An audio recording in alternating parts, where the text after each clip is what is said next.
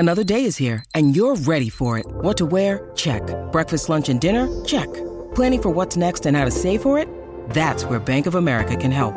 For your financial to-dos, Bank of America has experts ready to help get you closer to your goals. Get started at one of our local financial centers or 24/7 in our mobile banking app. Find a location near you at bankofamerica.com/talktous. What would you like the power to do? Mobile banking requires downloading the app and is only available for select devices. Message and data rates may apply. Bank of America N.A. member FDIC. When you need mealtime inspiration, it's worth shopping Kroger, where you'll find over 30,000 mouthwatering choices that excite your inner foodie. And no matter what tasty choice you make, you'll enjoy our everyday low prices, plus extra ways to save, like digital coupons worth over $600 each week. You can also save up to $1 off per gallon at the pump with fuel points. More savings and more inspiring flavors make shopping Kroger worth it every time. Kroger, fresh for everyone. Fuel restrictions apply.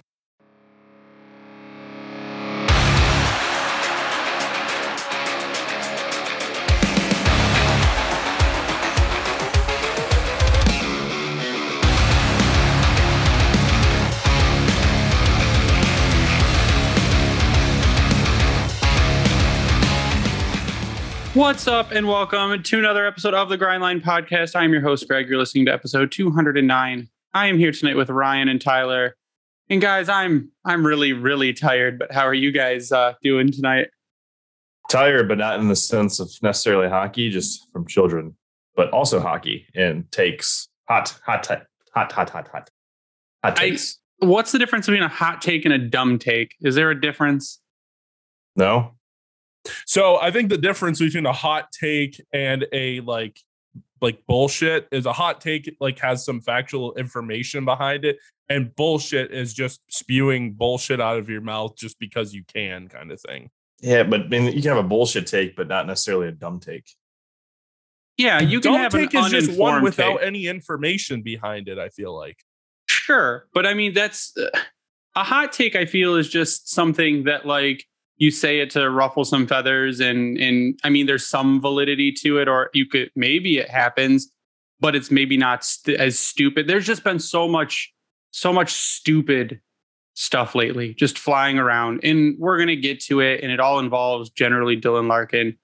And I can't wrap my head around half of it, because to me, it seems like if you did what I don't want to say half, because it's the vocal minority, what a lot of these people say you should do, there is no way that literally the rest of the fan base would be happy going into next season. But I want to start, the Red Wings they beat Vegas. They beat a great Vegas team. They did. And it was a good game. A great game. Vegas didn't look great. At the same time, Detroit also played extremely good hockey. They played a full 60 minutes. It's what we need them to do. Against a good team, no less, they showed up again. Yep, and then they laid down and got run over by Philly. So I didn't watch the game. I was at my friend's in Indiana, but it was, from what I hear, not great. I caught the final 6 minutes. I got to see the Raymond goal. I saw Philly's second goal, I think it was. But other than that, like the last part of the game that I was able to finally see from after I got home, there was no sense of urgency. You're losing. Late in the third period. And at home. Like, going for it. I know that their big thing this year has been strategic dump and chase. There was no strategery to this one. From the little bit of game I was able to watch. I know the strategery went out the window. I wish I could find the stat, because I remember Ken Daniels talking about how they had one of the best recovery rates for their dump in plays. I'd be really curious to see where that's at this point. And if it's like just truly fallen off the wagon in terms of their actual recovery, because it seemed like they're getting beat to most of the pucks when they try to go to that opposite corner, even shooting it around. I mean, it's still effective. I think when they were doing well is in like mid to high 50% range. But I feel like that's gone down. And like, just again, the sense of urgency against this Philly team, who's not that good. I get it. It's a torts team. So they're getting into the way of every shot that you can possibly think of. But man, they just weren't skating hard, weren't going crazy until the final minute when they put on that pressure with the extra skater. Raymond finally scored. He almost got a second one, but it was a 3 inches to the left, and it's probably a tie game. But I don't get it, man. They play to the level of the opponents. They've done it all year. If they had consistency, we'd be talking about how they're pushing that wild card spot like no other right now. Is that just what it is? We play up to good teams, and we know we need to play really hard against good teams, but then teams we know that aren't that great, they just sit back and they get run over. Like, they let themselves get run over by bad teams. But that's what it looks like. They come out and they just beat the doors off of good teams, which makes no sense to me. Because if you can beat teams like Tampa and you can beat teams like Toronto, you sure as shit should be able to beat teams like Philly and be able to beat teams like Arizona. And it doesn't make sense. And maybe it's, hey, if we lose to the bad teams, well, it's not going to really affect us in the standings as much, but it will. It does. You want to beat the teams you know you can beat, and then you try even harder to beat the teams that you shouldn't beat. And that's been the tale of the Red Wings for like 2 seasons now. It's like we're beating good teams, we're losing to bad teams. I don't think there's an excuse for losing to Arizona in a shootout. I'm sorry, there just isn't. Especially a team that was kind of reeling, the Arizona Coyotes, and you lose to them in a shootout. That's just, it's inexcusable. I'm sorry, it just is. And I know that their effort against Vegas was good, but then you go out there and you can't score a goal until the last 5 minutes of the game. And when Raymond scores, you're down 2-0 to that dog shit Philadelphia team. Like, I know they've been playing better, but come on, man. The effort just has to be there. And I'll tell you what, tomorrow's San Jose, right? San Jose comes into Hockey Town. I mean, another team that is not very good. They're kind of reeling too. And I wouldn't be shocked if they come out with a poor effort again, because that's what they do against these terrible teams. And then, you see Edmonton next Tuesday night. They come in to watch them beat Edmonton like 5-1. Edmonton like 5-1. Or, they have Edmonton, Calgary, Vancouver all at home. And then they have Vancouver, Edmonton, Calgary all on the road. Watch them go 6-0 in those or something ridiculous that. No, they'll lose to Vancouver both games because they're absolutely hot garbage as well. Right, there you go. And I mean, the other thing I should say too is this team is incredibly frustrating to watch, especially offensively, because it's just some nights they're putting the puck in the net whenever they want against Vegas, and then there's other games where they just they're not generating scoring opportunities.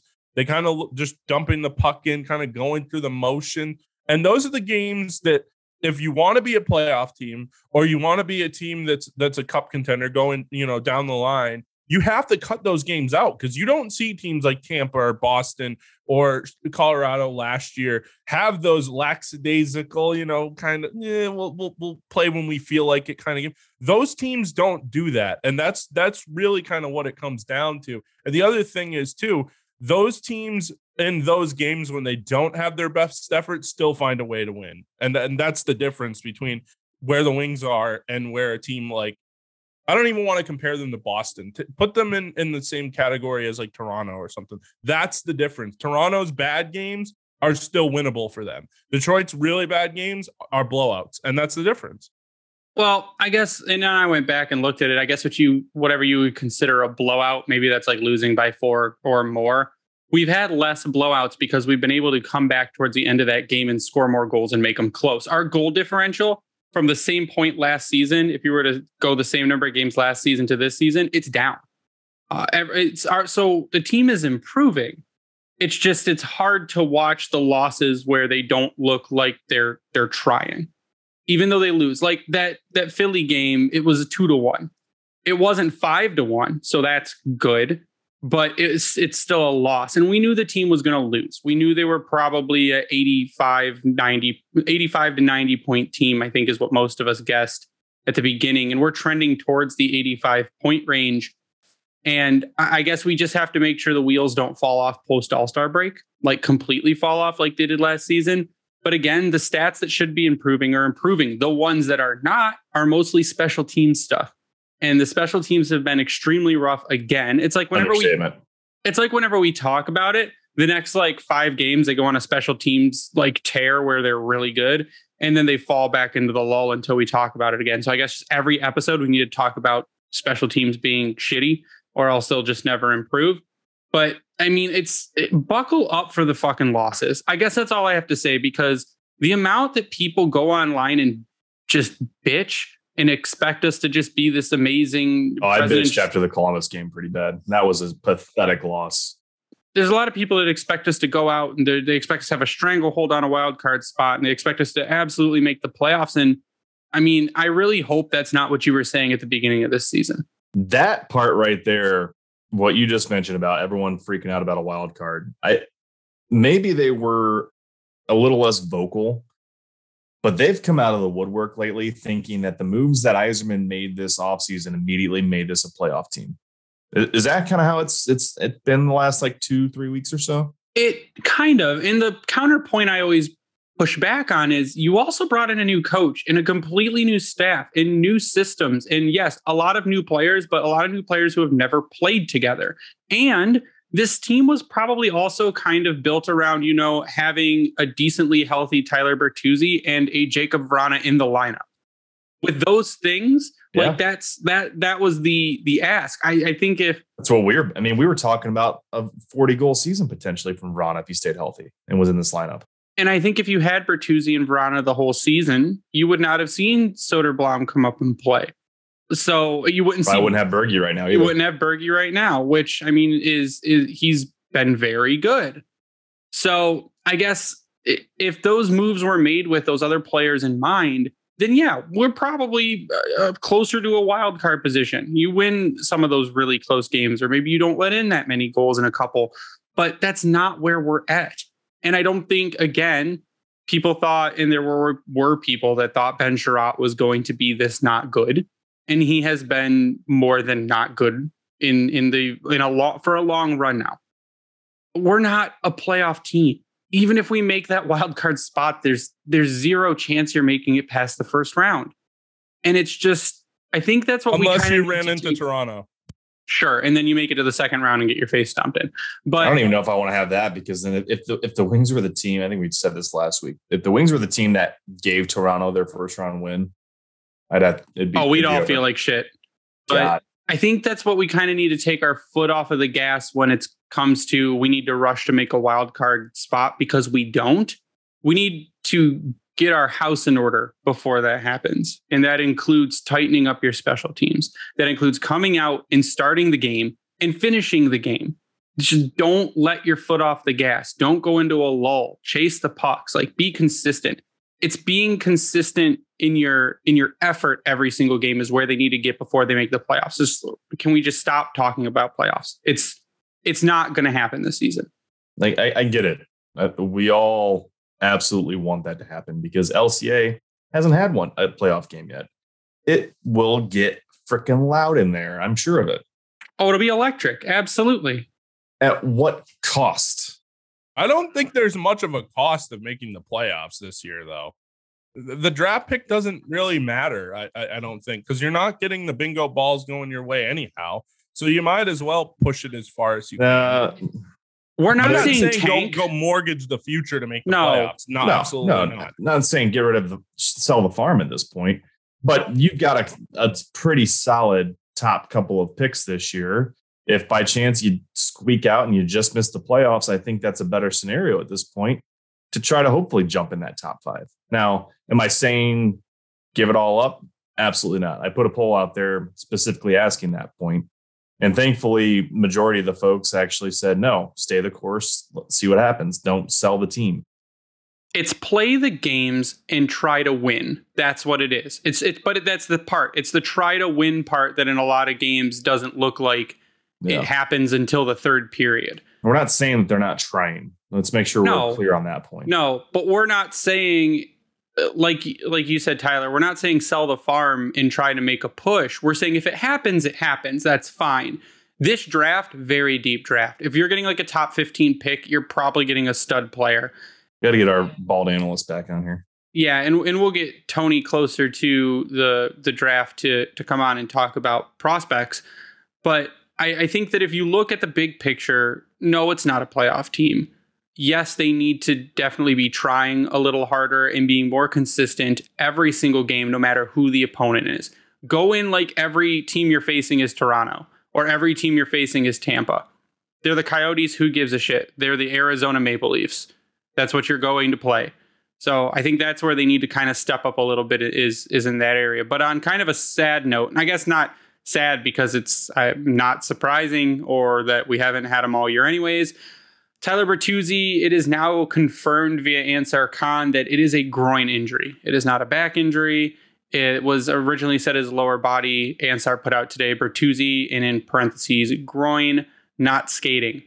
So this may be a way to put Bert on IR, which again, that would be the third time he's been on IR this season. And Zadina could slot in because Zadina is now listed as day-to-day instead of week-to-week. He should be back soon. Sounds like they might try to get him in before the All-Star break, if able. With the way Bertuzzi's been playing, is that an even swap right now? Zadina for Bertuzzi? No, not necessarily. I mean, you could argue before Bert came back from this stint that it would be. The recent stint, because the points weren't coming up, but he looked like the Bertuzzi that we're used to seeing. Besides doing what he's supposed to do and scoring goals. True.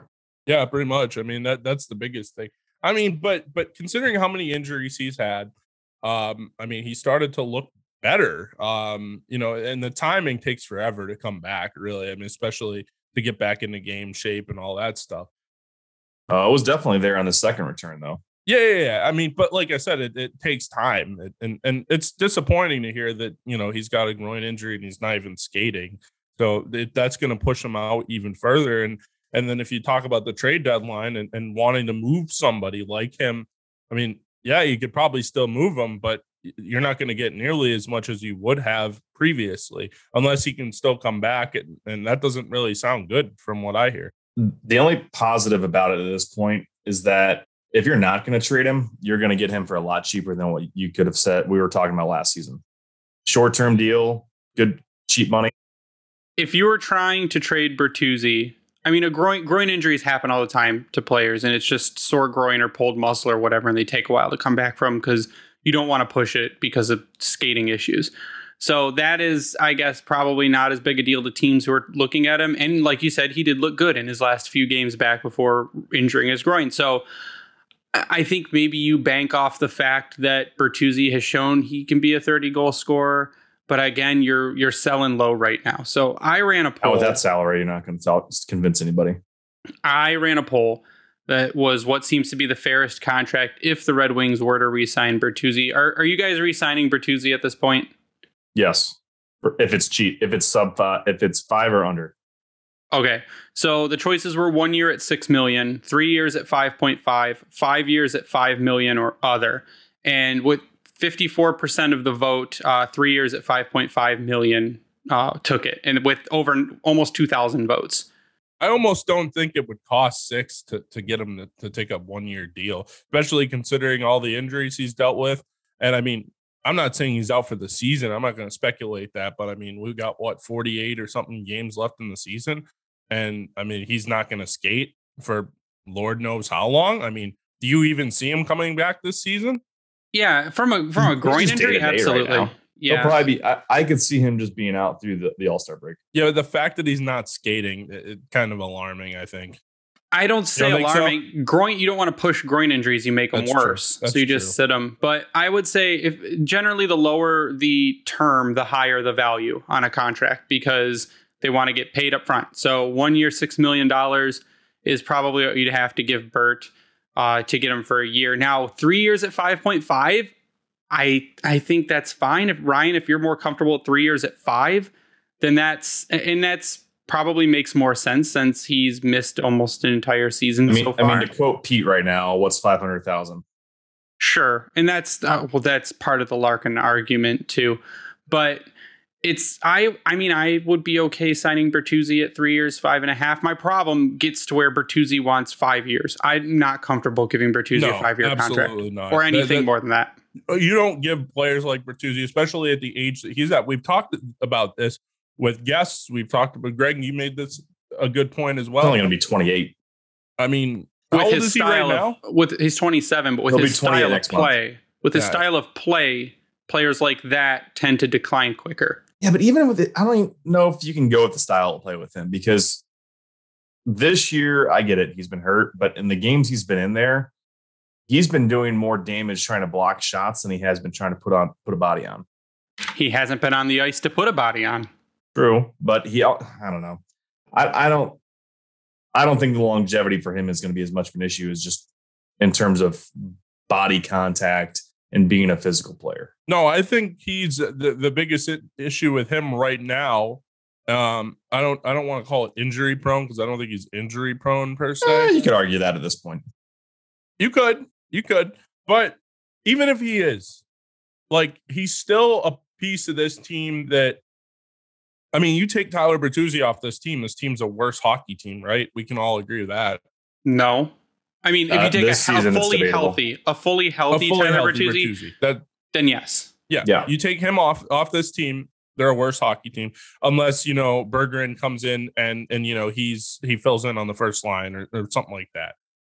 But she's barely getting fourth line at this point, which is still baffling. And that's the thing. So it's just like, it's frustrating because, you know, people are like, oh, well, you know, he can break down. And I do, you know, I kind of agree in a way, but I mean, he does seem like that kind of rough and tumble kind of guy where he's going to play through injuries. And especially if we're a winning hockey team, he's going to play through injuries and do everything he can to help the team win. And you need players like that going forward, too.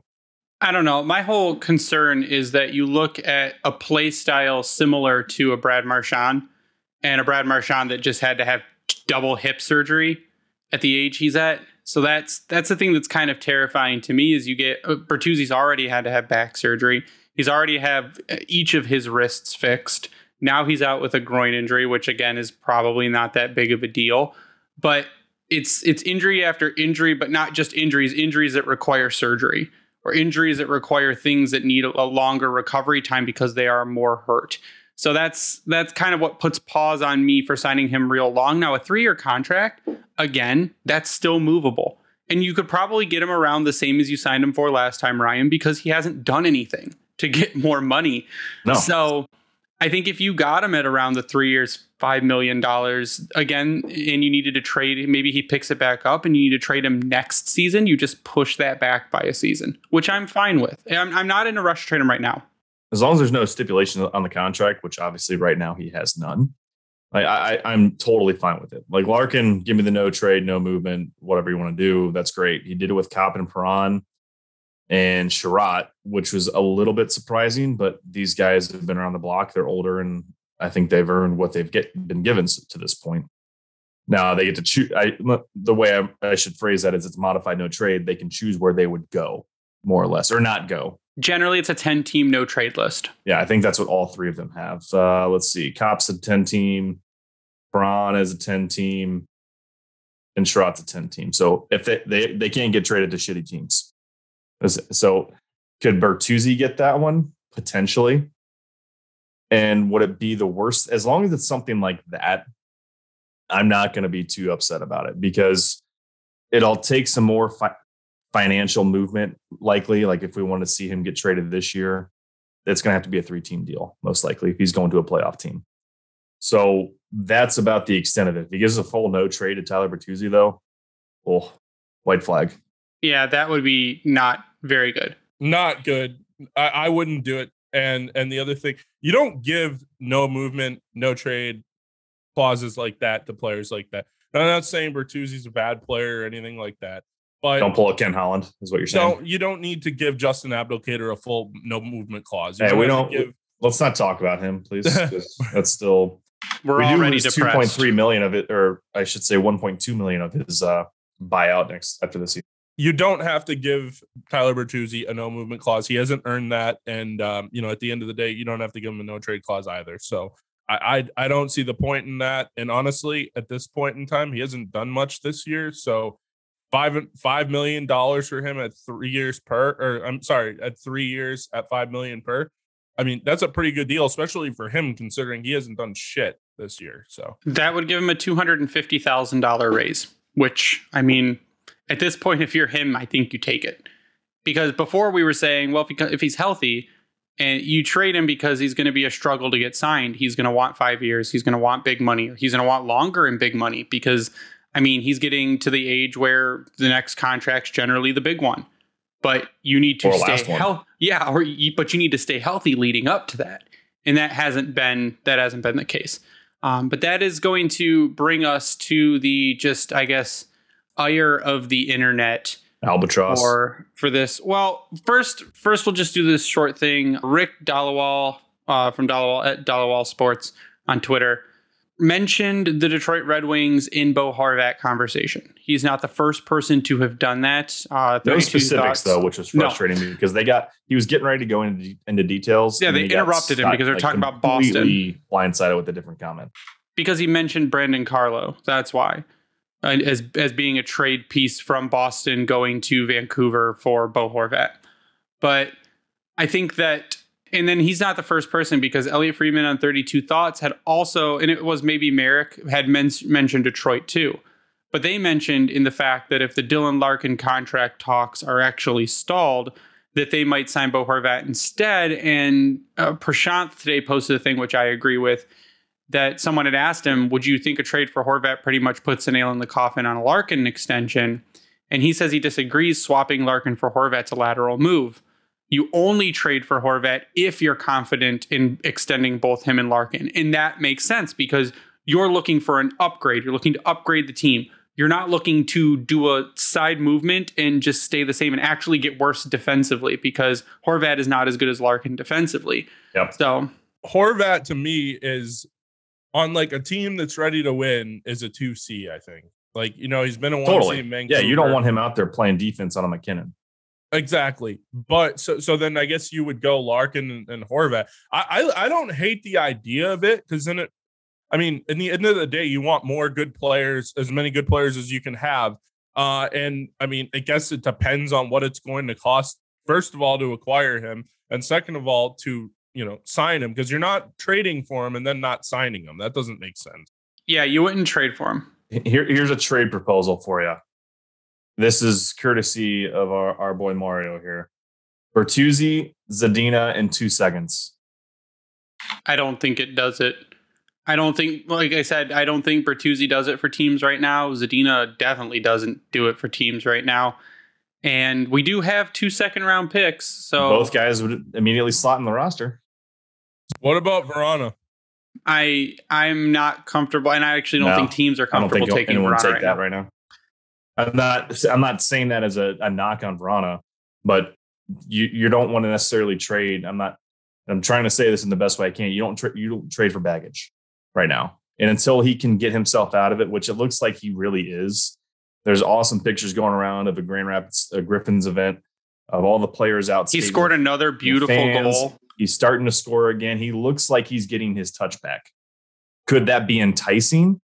Yes. But as a team right now, I'd almost say there's a little bit too much question mark there as to whether or not he's really to the level that you would expect. Now, that could happen if he got traded out and he comes in and he does what he did with when he joined Detroit and goes off. But it's a very high risk maneuver. But you could also say that's a high risk maneuver to trade for Tyler Bertuzzi. So I think that Bertuzzi would be the safer pick at this point in time rather than Vrana. What do you do? What would you give up to get Horvat, I guess is the question. Hell, I'd go Bert Zadina first next year. Yeah, it would have to be the 2024 first. I guess what I'm looking at is more of a Tyler Bertuzzi, a second round pick, a third round pick, and then maybe someone like William Wallinder or like an Albert Johansson, because we're going to have a log jam at left deed. If you got to re-sign Jake Walman, which you should re-sign Jake Walman because... That one's going to be interesting. It's going to be interesting, but it's something I think you should do because he has been fantastic. And I think if you can get him signed before, and he keeps us up, he's a very, very valuable defenseman.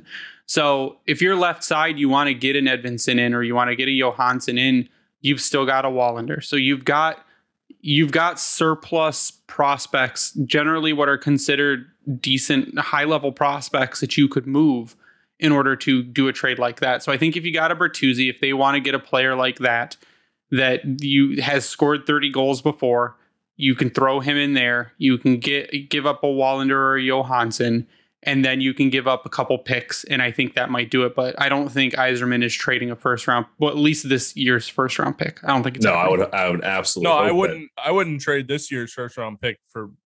If it was protected with stipulations that it would drop to a second, then I would consider it. Yeah, yeah, okay. But that's a good point. A first for Horvat. I only said that for the sake of the discourse. Absolutely not. What if you have the contract in place already? It's like a sign and trade and you give up. Still not trading my first round pick. Not in this draft. No. What if it's protected though? Would it have to be like top 15 protected? Yeah. I mean, at that point, I don't think they would do a top 15 because the odds of Detroit making the playoffs are pretty much zero. Not zero, but you get where I'm going. They're virtually 15, zero. Like top 15 is almost guaranteed for them at this point.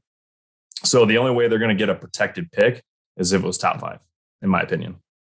Yeah, you wouldn't give them a first. You would give them a second and a third or 2 seconds, something like that. Like that's where I think the 2 seconds could work out pretty well in making that push. So I like the Bert and a defenseman prospect because give them anything they need. But the only thing that sucks at the moment is over the last couple of years, we've had a lot of draft capital. We don't have that going into the next couple of seasons. So that's interesting as well. I mean, does that mean that they are truly turning the corner? I would hope so. So that's where a trade like this would make a little bit of sense. It's weird. It's tricky. I also fully expect Yzerman to pick up a couple more picks at the deadline too. So our draft capital this season will probably go up a bit. Yeah, but for who? I mean, you could trade off an Olimata. Maybe you trade. Are we seeing a Ned and or Hellberg? You could probably see one of them. I mean, so you'll see a few. I mean, if you can somehow flip Hellberg for someone, I would consider that to be a win. Oh yeah, because he was a waiver wire pickup.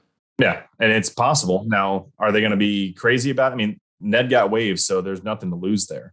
But if you've got a team desperate enough, say Edmonton, they can either trade for Ned or Hellberg and boom, profit.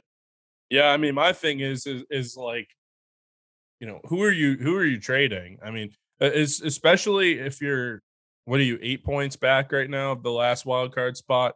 I mean, I guess if it gets to 12 or 15, then I guess you really have to have a conversation internally of, okay, do we want to move, you know, pretty much anyone that's on the you know, an expiring contract outside of like Larkin and Bertuzzi or even Bertuzzi, depending on the situation. Like, could you see someone wanting a guy like Suter? I guess he's not at the end of his contract either, but, or no, wait, hold on a second. Suter's done after this season. Yeah. Suter. So Suter, Adam Ernie is another guy. Adam Ernie, Pia Suter, Tyler Bertuzzi, Ole Mata. I don't think anyone's going to want Osterley. Jake Walman, if someone wants to get stupid and give you a first-round pick. That's hard. Eesh. I don't think anyone's doing that. There's not the history. No, I don't think you want to give up a Walman for any type of compensation right now. Do you? You wouldn't give him up for a first-round pick in this draft? I would. Considering how good this draft, you could still sign him in free agency. That people say that all the time. That almost never happens. I was going to say Justin Verlander, but it wasn't Verlander. It was Aroldis Chapman got traded. Also, not the same sport. No, not the same sport. I can't even tell you if it's ever happened in the same sport. Has it? I mean, Tigers fans thought that was going to happen. Plekanec got traded at the deadline from Montreal to Toronto. And then he signed with the Canadians in the offseason. But, I mean, that's a smaller... But, like, it almost never happens. So the argument of just... And this has been used on Dylan Larkin. Oh, just trade him somewhere and then he can re-sign in the offseason. That doesn't happen. Like, it doesn't make sense for a player to be like, oh, peace, hopefully I see you back next year. Like, it doesn't make sense. And no one's going to do that. And as for Walman, I don't think because... The book of work is not there. He's just starting to take off now. I don't think anyone's going to offer you a first-round pick for him. So it's kind of a moot point there. And I'm not trading Walman. If someone's going to say, I'll give you a third for him, absolutely not. I'm going to keep him at that point. No, because now you've got someone that can actually spur this team offensively a little bit. He's a tremendous skater. I mean, we've talked about him, I would say, ad nauseum the last several weeks. He has made Mo Seider better. He has made this team better. Letting him go, now who do you replace him with? I mean, you can argue that you bring up Edvinsson, but I think at the same time, if you're playing the long game like Yzerman seems to be playing, you want to burn that ELC. You don't want to burn that first year of his ELC. So and you can't tell me that Robert Hagg is a guy that you want to see on this team every night. No, Robert Haig is not a person I would wish to see anymore. Do you want to see Ben Chiarot back with Mo Seider? No. Again, Ben Chiarot can take a nap. And it's frustrating because we were enjoying the way Chiarot was playing, but as the season progressed, things got bad. And now they officially are terrible. Because what game was it? Was it last week, 2 weeks ago? Multiple times he just completely said, fuck it, and left. And he abandoned his positioning, pushed up on a guy, and it led to two scoring chances against. Like primo, where the game should have been tied and or losing because of it. But they did, it thankfully was saved. And also, I forget the game it was actually in, but they screwed it up. The first time they didn't even see the guy that he abandoned.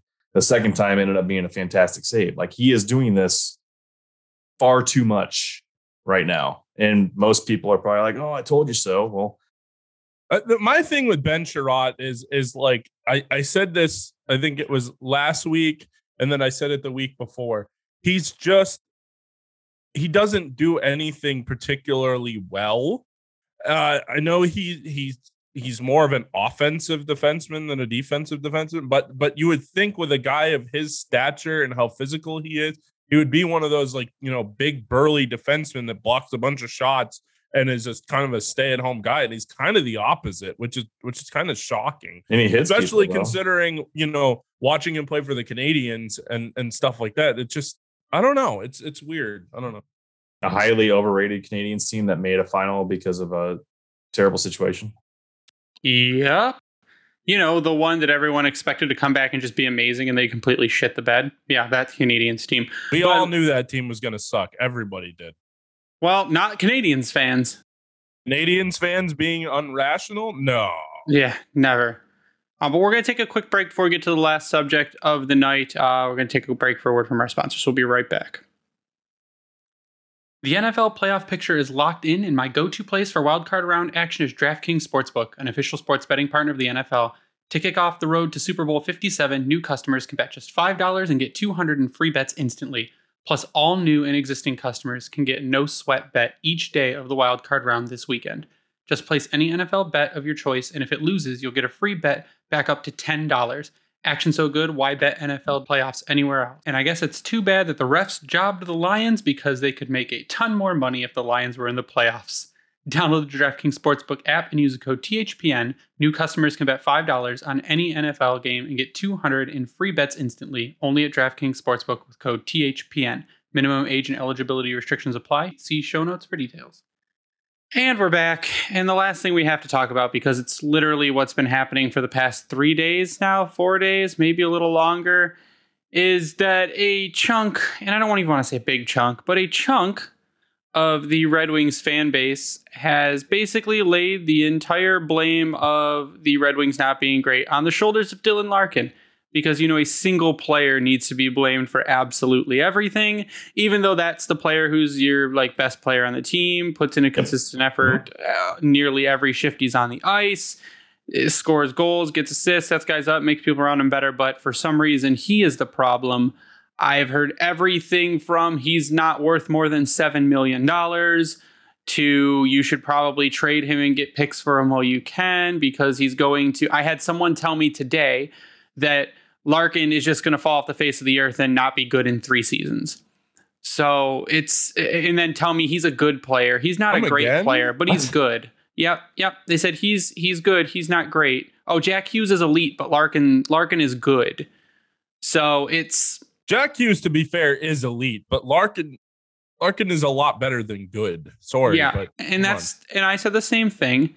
And there was a kind of rumor that came out today, and it wasn't today, it may have been a few days ago, and it was from an Ansar Khan MLive article. And anything that starts with a Detroit contract rumor, I immediately throw pause on, because absolutely nothing gets out of Yzerman. But people are saying, well, it was probably leaked from Pat Brisson and the agents over there. It says that basically Larkin and the Detroit Red Wings are about $1 million apart. Yzerman's offering $8 million. Their ask is $9 million. They're $1 million apart. And I think if that were the case, Larkin would already be signed by now. $1 million, you split it, you give them, you make them feel good, you give them 8.75 and you take that, right? If you're Larkin, you take 8.75. It's offered to you. I think so. Yeah. And that's a win for the Yzerman camp, really. Yeah. And that's, again, a win for Larkin. I mean, to be honest. Well, it's a win for the Red Wings. That contract will look really good in a few years. I wasn't 8.5 what we were hopeful the contract would end up being. I know we all guessed it between like 9.1 and 9.4 as the likely spot that he would land at. If you get him under 9, then that's a huge win. Yeah. Yeah, I agree. And especially because my bar for him at this point is if he's playing at a point per game pace. He is, again, below that. Now, it's 41 points through 44 games.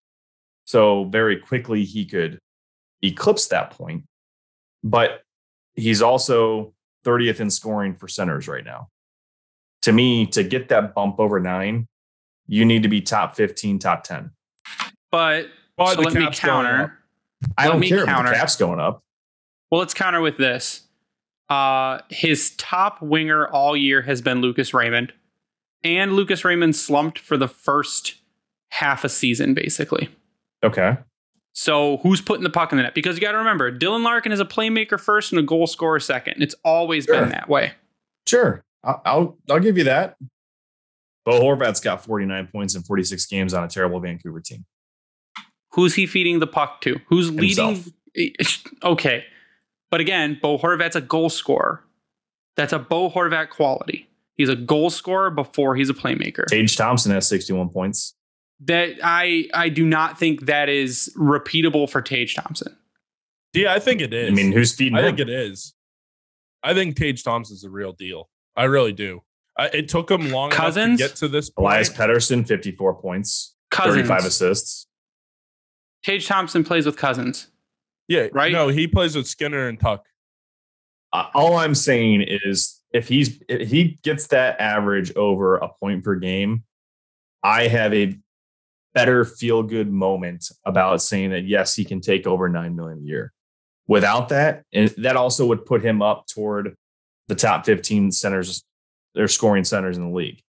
That needs to happen to me to make it an appropriate contract. And I even was talking about this before the season. I guess how much value do you put on defense? I mean, I look at most of these guys, and a lot of them are two-way players. Who? Leon Dreisaitl. Take Dreisaitl and McDavid completely out. Dreisaitl, McDavid, Austin Matthews completely out of the equation. Hughes, Stamkos, Crosby. What about McKinnon? That's out of the equation. McKinnon's making $12.5 million next year. No, that's what I'm saying. That's out of the equation as well. McKinnon was also hurt, but he's still at 51 points. More like a Stamkos deal then? Zibanejad, Kyrou, Heischer, Tavares, Pavelski, Scheifele. A lot of these are two-way centers, all with more points than Larkin right now. And how many have more games played? Everyone most that I looked at earlier, most have 4 or more games played than Dylan Larkin this season. Okay. But they also are scoring at a point per game or more pace. Tage Thompson, EV offense 86, EV defense 2. I didn't call him out for playing defense. Who else plays defense? I think Thompson's a pretty good defensive center. It's a big guy. He has a 2% WAR for defense, Tyler. 2%. What's his actual hockey reference stat line for defense? How many defensive zone draws he taken? I don't count defense on defensive zone draws. That's just how many times you're played in the defensive zone. The other thing is, too, when you talk about the contract and you talk about kind of comparables, now maybe not goal scoring wise, it's apples to apples, but it's still a contract that Steve Yzerman signed. And I think it was in the summer of 2016, he signed Stamkos to an 8-year, $68 million deal, which was basically $8.5 million per year for that 8 years. I mean, that's a pretty comparable contract, I think. I mean, obviously, goal scoring wise would say differently, but including the cap going up and everything else, that's a pretty comparable contract, I would say. I mean, if you look at that, though, you've also, again, got to take into account that rates have gone up since 2016. That was a long time ago. Rates have gone up, but Stamkos now, if he was a free agent and at that age, not at the age that'd be a $10 plus million contract. It would be a $10 or $12 million contract. What was his percentage of the contract at that point? That's 11.64, it says. So now do what's 11% of the current cap. I think that's what we came to for what the rough average should be. It'd be a little over $8 million. So that's what Larkin's worth then. 8.5, somewhere around there. I know if you have to get it to 9 just to get the deal done, I would probably do it, to be honest with you, because we've talked about this before, and I've talked about this with other people as well. Losing Dylan Larkin sets you back 3 years. 2 to 3 years. Yeah. 2 to 3 years. Unless, yeah, I mean, there is no coming back from that. Like, obviously, it'll take some time. And the other thing is, too, like, who are you going to sign to replace him? You're going to sign Bo Horvat in the offseason? And again, that's a lateral move. That not only is a lateral move, but Bo Horvat is having a career year right now. Who knows if that's going to continue next year? And these are all points that you try to make to people, and they just yell at you and tell you you're wrong, and that Dylan Larkin sucks, and that the team should get rid of him, and that he's just a loser, and he'll never be any good at hockey. And it's like they've never watched a Red Wings hockey game where he plays. To me, it makes no sense, because you try to say that. You try to say, hey, getting rid of Dylan Larkin, if, say, you get a top prospect for him, you get a young roster player, and you get a few picks, a first and a second, because, I mean, your initial ask for Dylan Larkin should honestly start at 2 first-round picks and go from there. But say you get a really good young prospect, you get what some would consider a stud prospect, you would get a good young roster player and some picks. But again, that good young roster player is probably not a top line center, because teams are not playing you a good young top line center for a top line center. Mm-hmm. And you get a stud prospect who has probably never played an NHL game. That's not a guarantee. You're getting picks. Those are not guarantees. So like you said, you're setting the rebuild back 2 to 3 seasons at least by getting rid of your number one center with no replacement. And you could say, oh, Marco Casper. Marco Casper has never played a game on North American ice. A meaningful game on North American ice. Yeah, and you talk about like prospects not panning out. Like, you don't know. I know it feels like nowadays prospects pan out a little bit more than they did previously because of data and because of things that we've learned and stuff like that.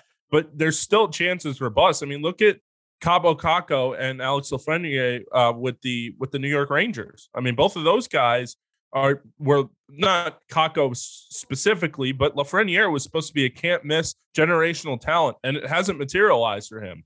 Yeah, and I think they fucked up his development. That's another half of it. The Gerard Gallant apparently hates rookies, but that's only half the story. Like you said, look, how bad did they nail the just no pun intended nail Yakupov draft?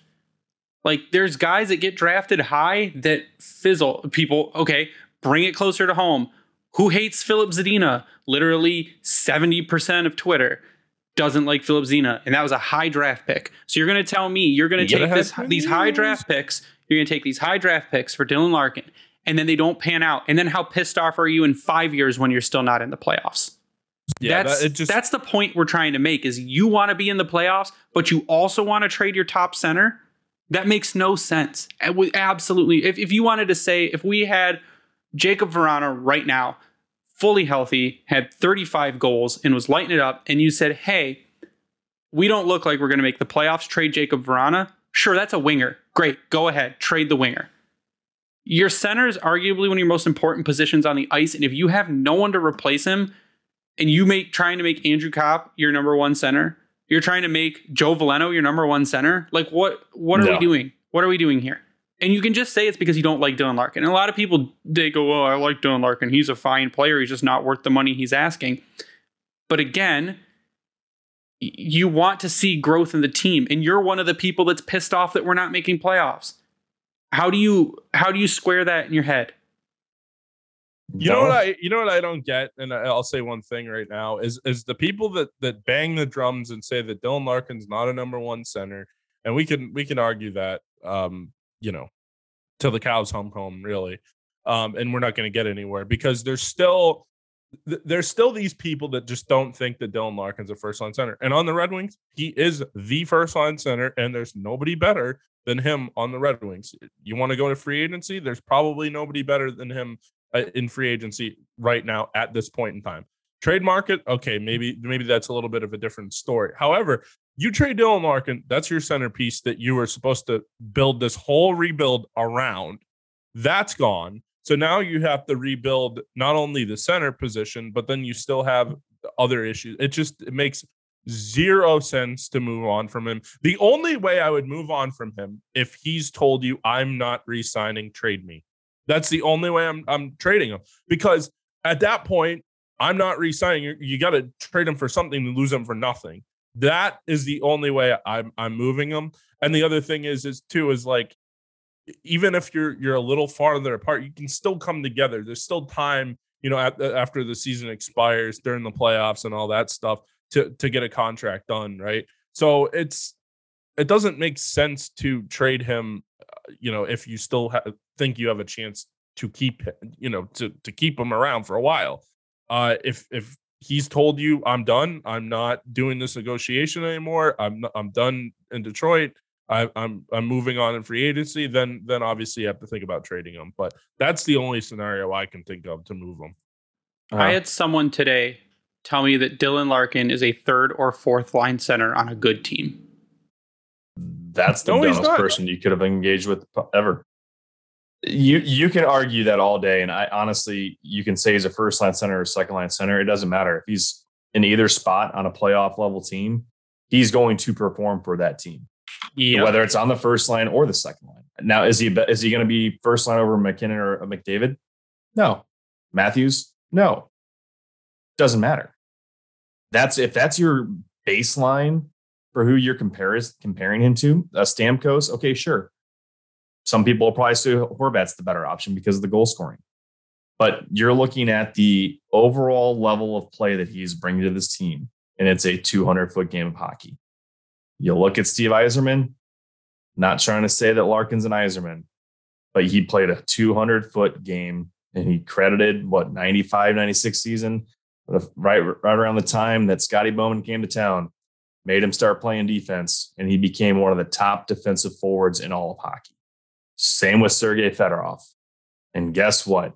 They turned out just fucking fine. And how old was Yzerman when he won his first cup? Because it wasn't 26. Was it? He was like 30, right? Yeah. Oh yeah, he was over 30. But and also for comparison with Larkin, I was waiting to throw this in there. When we looked at it forever ago, Stamkos, when he signed his deal, was at 11.5% of the salary cap. If that is what Larkin signed for at this point in time, that's a $9.6 million deal. He won't sign for 9.6. He's not getting that. Yeah, he's not getting that. I would say give him 10% of the cap. I would say you argue it would probably come somewhere between 8.5 and 9.2, somewhere around there. Like, I would be pissed if it's any more than 9.2 per year.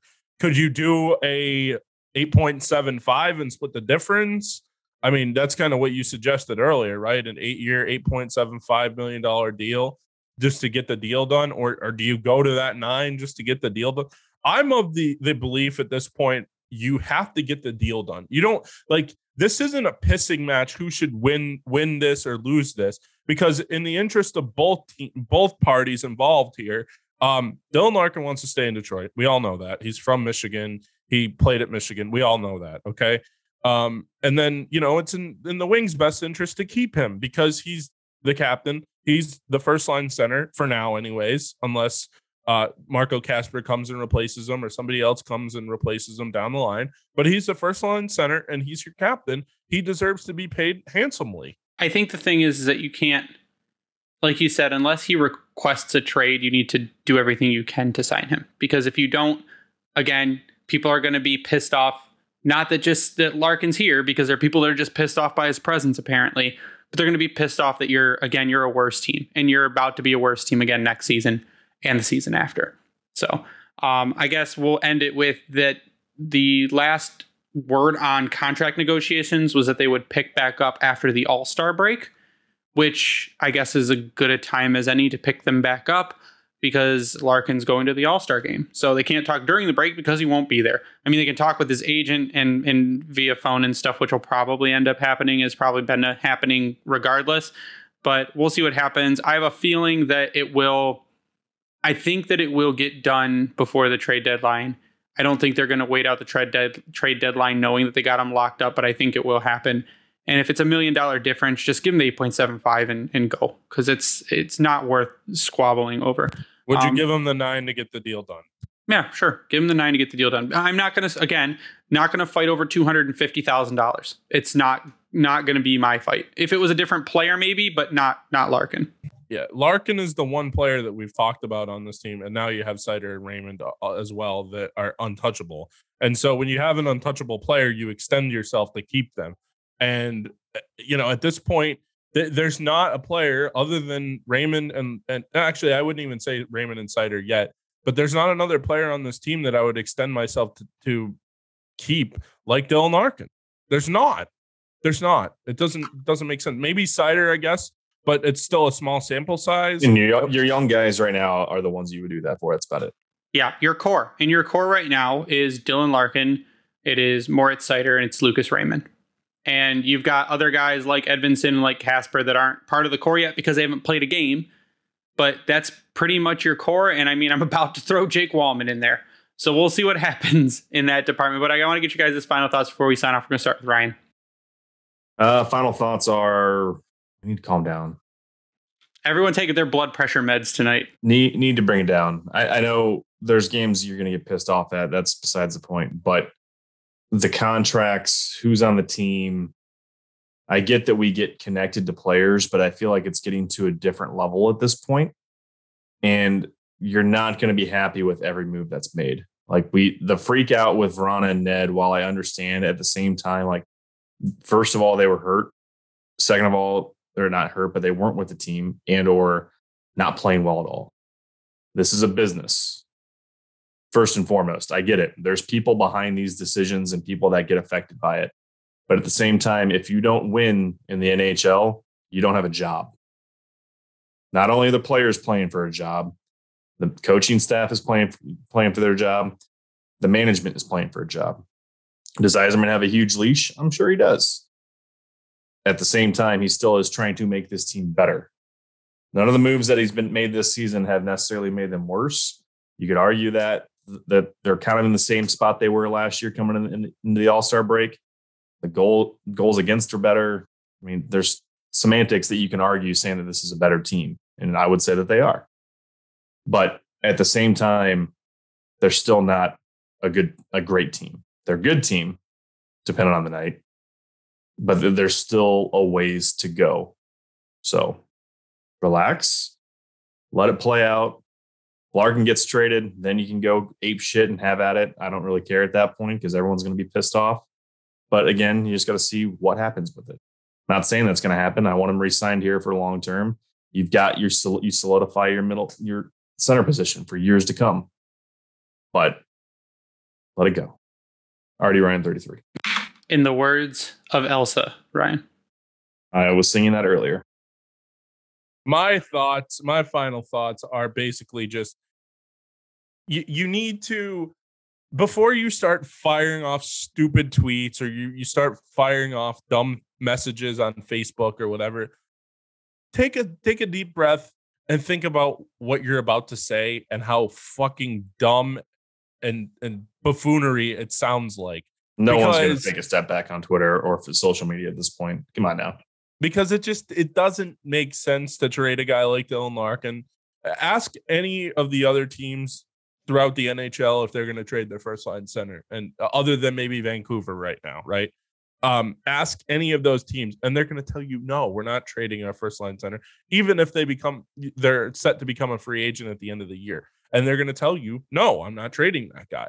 So it doesn't make sense. And again, like I said before, just take a deep breath before you say something stupid online. And you know, you get kind of aired out here on us.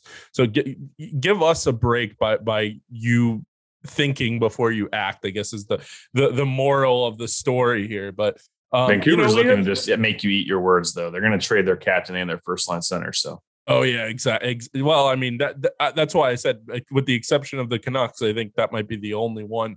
That's a trash organization right now, that they just fired Bruce Boudreau after leaving him out to dry for over a week after it was reported that he was going to be fired and replaced. And they found that the TNT contract that says that the only way Tocchet could leave is if he gave them like so far advanced notice. So he was hired. Basically, he knew he was going to have this job like weeks ago. So it was just really shitty to happen to everybody. That kind of sucks, though. I mean, Tocchet, I like him. Kind of sucks. And then the Canucks called Elliot Friedman to tell him it was their fault, to tell him it was his fault that they got such bad coverage because he leaked that Boudreau was going to be fired. Well, you're going to talk about Tocchet leaving the broadcast. Is that what you're saying? I was going to say, he was fantastic on there. When he busted out the whiteboard and just watching him kind of talk through plays, it was pretty sweet. Yeah, he's a personality, and I know he's been on other podcasts, and he has some stories, from the old NHL, this NHL, the NHL we all grew up watching. He's going to be missed on there for sure. I mean, he's one of those guys that he can kind of brighten up a room or a conversation, right away. Cause he's been there. He's been on the bench with Sidney Crosby and Evgeny Malkin and those guys, and winning Stanley Cups as an assistant coach and stuff like that. So he's definitely been there. I actually happen to think he's going to be a good coach. I mean, this Canucks team's kind of a dumpster fire right now, so it's not going to be right away. All he's been in charge of is dumpster fires, and he hasn't been that great with them. Yeah. He's not going to change this Vancouver team. No, not right. No, definitely not. But going back to the Boudreau thing before we sign off, what a disaster. I mean, not only did they leak it out, but then they give him a game and they tell him before the game, you're going to be fired after the game. And what a moment, though, in Vancouver, the fans kind of saying goodbye to him. And it's strange because he didn't really do a whole lot there. The whole Bruce, there it is. But the fans of Vancouver seem to like him. It's so weird. It's because he's not a bad coach. That's the problem. Like, he is a good coach, and he got shit on. He's also a coach that should be coaching a team that is a playoff contender, or I guess maybe at this point it's probably time to retire. I mean, you could argue that this was a team that was ready to compete. Yeah, that's true too. I mean, they do have some good players. I don't understand why it just didn't all mesh together for them, but they got off to a horrific start, and we all knew that at that point they were probably, what did they get off to, like 0-6-2